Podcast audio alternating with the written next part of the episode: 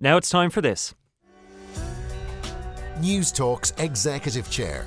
Harvey's Point in Donegal has again been named Ireland's number one hotel in TripAdvisor's annual Traveller's Choice Awards for 2019. And that's the sixth time this decade. I'm delighted to say that my guest in the executive chair this week is the managing director of Harvey's Point, Deirdre McGlone. Good morning, Deirdre. Good morning from Donegal, Gavin. How did you become a hotelier? Well, I fell into Harvey's Point 30 years ago. Um, local girl get, got a summer job um, working as a receptionist in the newly opened small guest house and restaurant called Harvey's Point. And um, my summer job continues to this very day. So I fell in love with the chef, who was the brother of the owner, my boss. And together we um, built uh, up the hotel. In 96, we got married. And uh, then we bought the hotel from uh, Jody, his brother.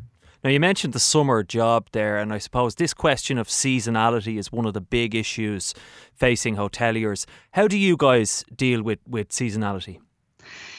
Well, typically, yes, in Donegal, traditionally, the you know you'd hibernate in the winter, but we found a lovely niche market for, let's say, people from all over the island of Ireland taking a short break, you know, during the, the winter months. So what we do is we offer, you know, a value package, obviously, but also we do activities in house like wine tasting, cookery demonstrations. So we make it a kind of a, a little secret escape during the winter months to to um, enjoy good food, fine company, and uh, getting away from it all.